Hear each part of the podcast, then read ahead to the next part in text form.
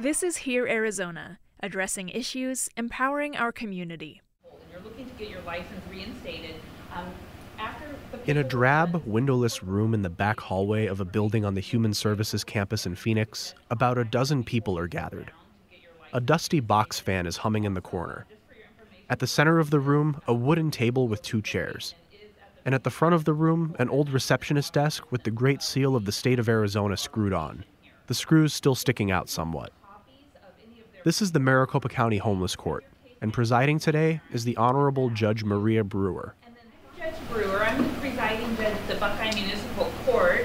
Uh, thank you for having me out here to share your day with you because this is your day. Um, you know, There are no gavels, no bailiffs or shackles or orange jumpsuits here. Just a smiling judge, caseworkers, and defendants who had their cases referred to the homeless court. some of you have overcome very great things, all of you amazing things, and we are going to celebrate that today. One by one, caseworkers and defendants, most of whom are here on drug cases and crimes directly related to homelessness, come up to the table in the middle of the room. The judge asks some questions about the defendant's progress. Ms. Zimmerman, I noticed that your goals are uh, to remain healthy and continue your education. What kind of field are you thinking about? Um, I'd like to continue my education. Criminal pasts are one of the most common reasons people who are homeless often can't escape homelessness. It's difficult to get a job or rent an apartment with a criminal record, which means people are often driven to commit more crimes just to survive. The cycle keeps perpetuating. Harder still is managing chronic illnesses. How does a diabetic living on the streets keep their insulin refrigerated? How can they prevent diabetic ulcers when they have to sleep in their shoes? On today's episode of Unsheltered, encumbrances, systematic barriers that perpetuate the cycle of homelessness.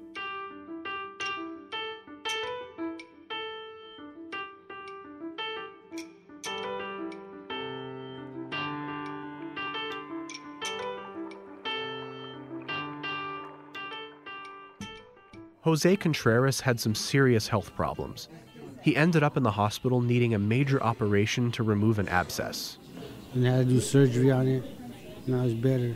He just told me just just keep going, make sure just checking up, cleaning it all out. Keep cleaning it, make sure I take my medications when I'm supposed to.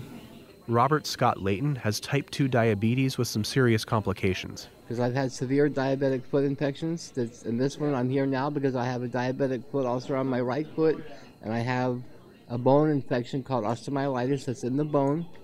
So I'm doing extensive treatment called um, hypobaric oxygen therapy with advanced wound care healing. That's my foot doctor that's in charge of my progress.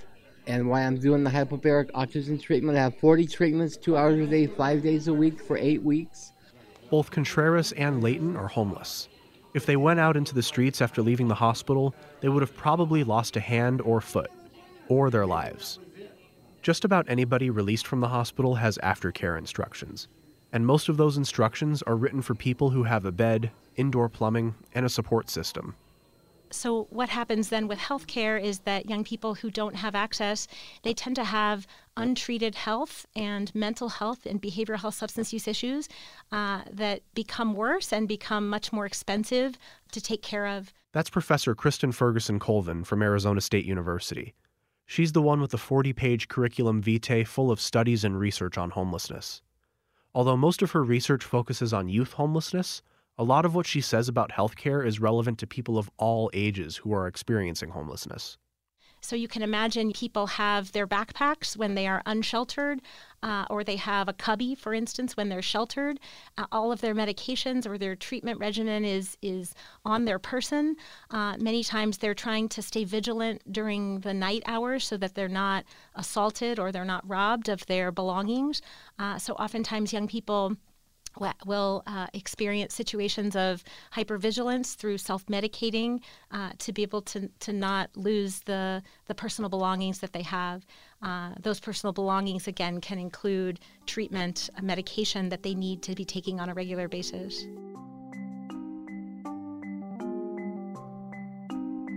Childhood illnesses like strep throat or chickenpox are relatively minor when you have a house, a warm bed, and running water, and a means to control the illness.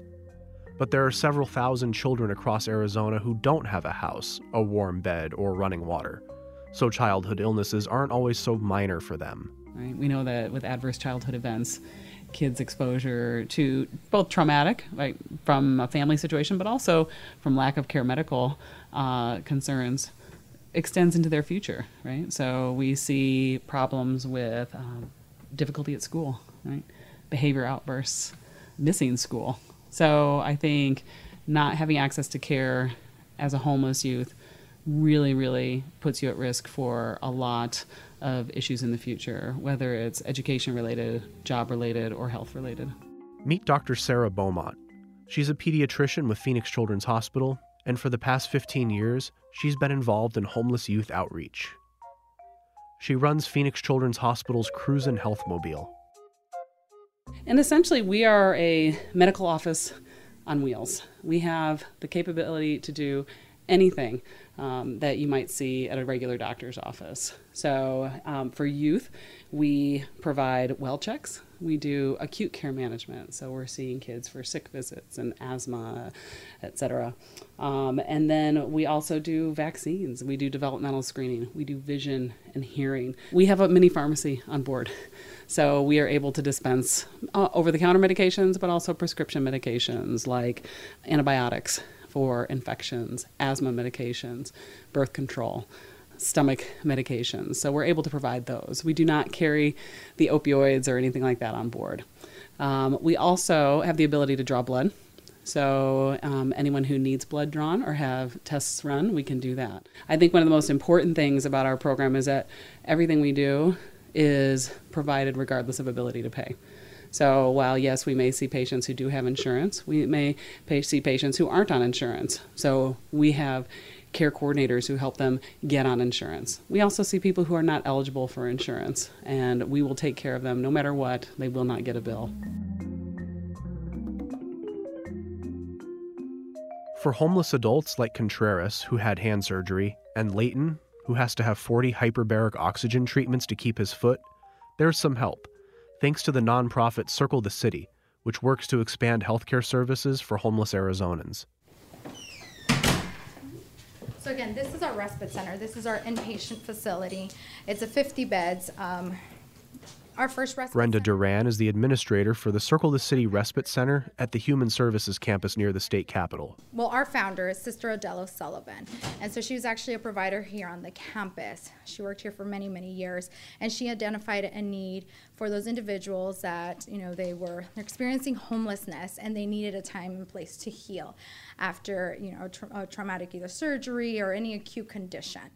Homeless patients would be discharged from the hospital, often still needing some degree of care. and so they'd have nowhere to go and they'd be dropped off here on the campus and so it's very very difficult right to um, you know if you've had you know your leg amputated and you're being told to rest or you know receive you know follow up with us in so an amount of days and then you're being dropped off here with no real direction on where to go Patients staying here live in a dorm with some degree of privacy. They get a twin bed, clean sheets every week, and a place to store their stuff. They hang out in a day room with three TV sets. One is tuned to the impeachment trial when I interview Layton. They're still inpatients, so they're not quite free to leave, but Layton says he thrives in the structured environment. I get up every morning. I do vitals at 5 a.m. Have a nice breakfast fit for a king every morning at 7 o'clock. I'm back in here at noon for a lunch, a hot lunch, um, and fabulous me- meals here three times a day. Dinner Mondays, you know, seven days a week. It's awesome. And then you got three different TV stations that you could watch the flat screen free cable TV. We got with the dining room here, we got the TV while we eat, and we got one while we're waiting to see the doctor or the nurse because we got 24 hour nursing care and we see a medical doctor every day. For 50 lucky patients, the Circle the City Respite Center is a literal lifesaver.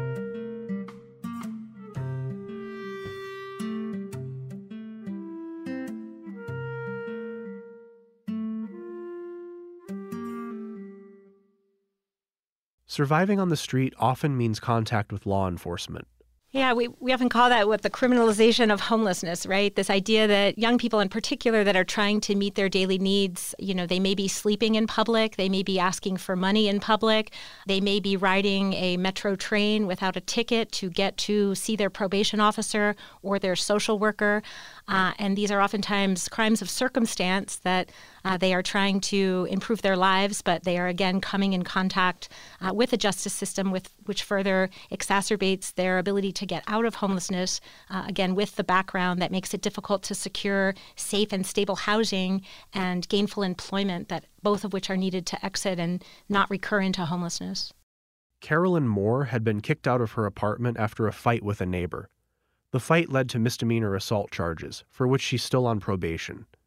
It also led to an eviction and 11 months living in her Pontiac sedan. I just lost my best friend of 20 years. Then my dad died within like less than a year from that of lung cancer. And then um, my mom died from pancreatic cancer about a year later. So I'm in grief state. I'm trying to get help from the state behavioral health people they're causing me more problems than they're helping me because you know now I'm evicted because of their negligence and uh, and uh, anyway so now I'm out in the street and that's how I ended up out in the street. Um, you know it was like all I could do was live in my car.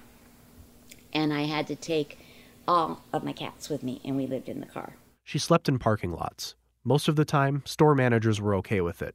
But when they weren't it often led to Carolyn having to deal with the police. I didn't ever steal, I mean, I have I have a decent Social Security income, so I always buy everything, and and and you know, I cleaned up after myself. I kept my car cleaned out. I kept the cats fed. You know, I did all this stuff. And a friend, a, a girlfriend had given me a fifty dollar gift card, and so um, I put a bunch of gas in my car, and then I it's all the money I had at the moment. So I go up to um, um, the store and get me something to eat or drink or whatever, and then I'd leave again because I just didn't sit there. Well, this little store manager guy in there called the police on me. I'm just paying, buying stuff here. I'm not living here. But they tend to believe the store over me, you know? And I mean, I was even sitting at the gas pumps fixing to put gas, more gas in my car.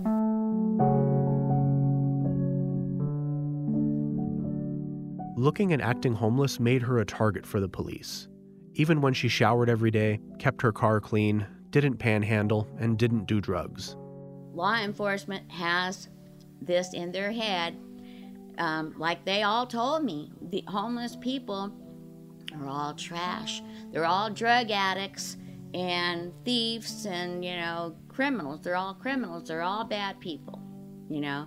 And so they see a homeless person and it's like they automatically, automatically, that person is trash. They're a drug addict, they're thieves, they're criminals, they're bad people.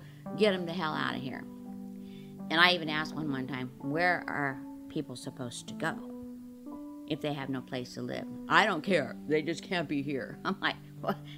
That's a good answer. That's a real good answer. Be fair, a lot of people are homeless because they have drug problems or criminal records. They may have drug problems and criminal records because they're homeless. It's a self perpetuating cycle that makes escaping homelessness exceedingly difficult.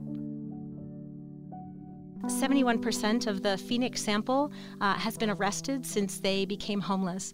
Uh, so that really speaks to the precariousness, oftentimes, of the homeless experience, where you're in the public eye, you're taking care of daily needs like urination and changing yourself in areas that oftentimes are in the public eye and are subject to uh, law enforcement intervention.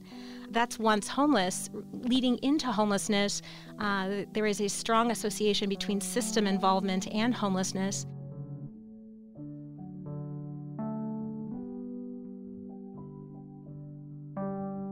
But what if the system could push people into rehabilitation and employment instead of debt and incarceration? That's what the homeless court tries to provide. Each defendant gets a set number of hours, and each hour puts them closer to forgiving fines and getting their driver's license back. They can fulfill their hours through community service, drug rehabilitation programs, and even education. To qualify, a defendant can't have committed a violent crime they can't have any outstanding felony warrants, and they must demonstrate commitment to ending their cycle of homelessness.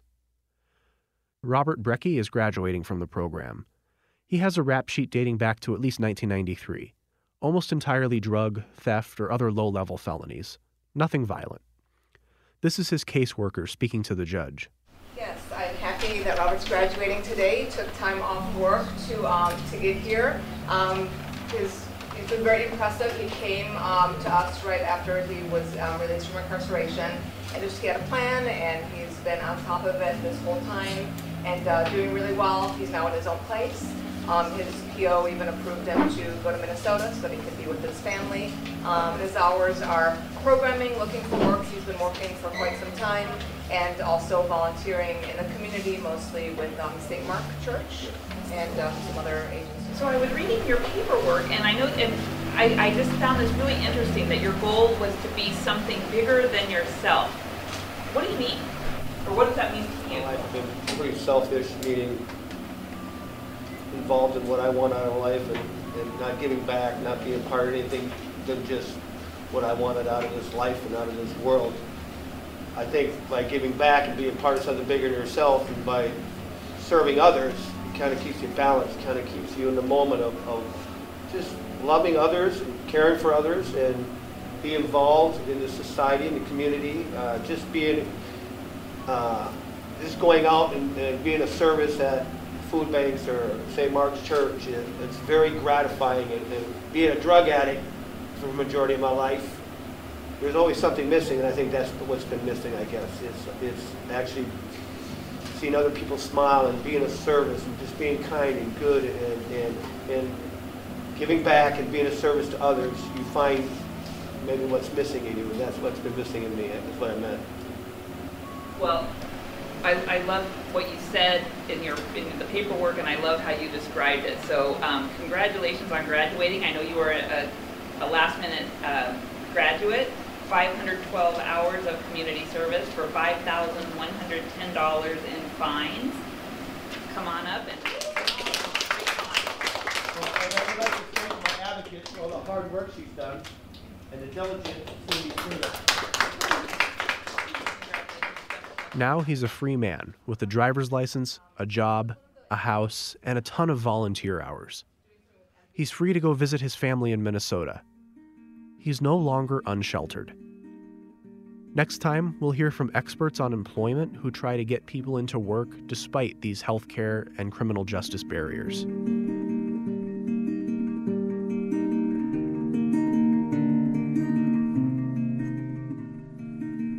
You just listened to Unsheltered from Here, Arizona. That's H E A R Arizona.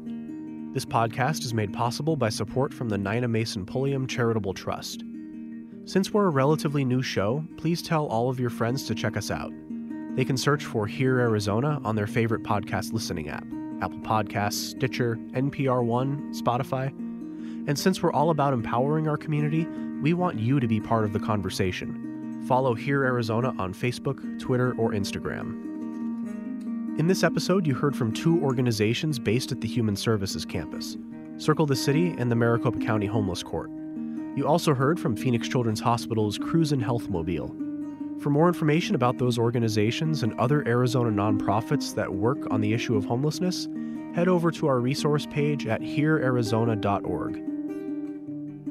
Special thanks to the Human Services Campus, the Maricopa County Superior Court, Circle the City, and Phoenix Children's Hospital for assistance on this episode. HEAR Arizona is a production of the Division of Public Service at Rio Salado College, which includes Sun Sounds, Spot 127, Soundbite, KBAQ, and KJZZ. This episode was reported, written, and produced by me, Scott Bork, with contributions from Katherine Davis-Young and Nancy Dudenhafer. Linda Pastori is our executive producer. Thanks for listening.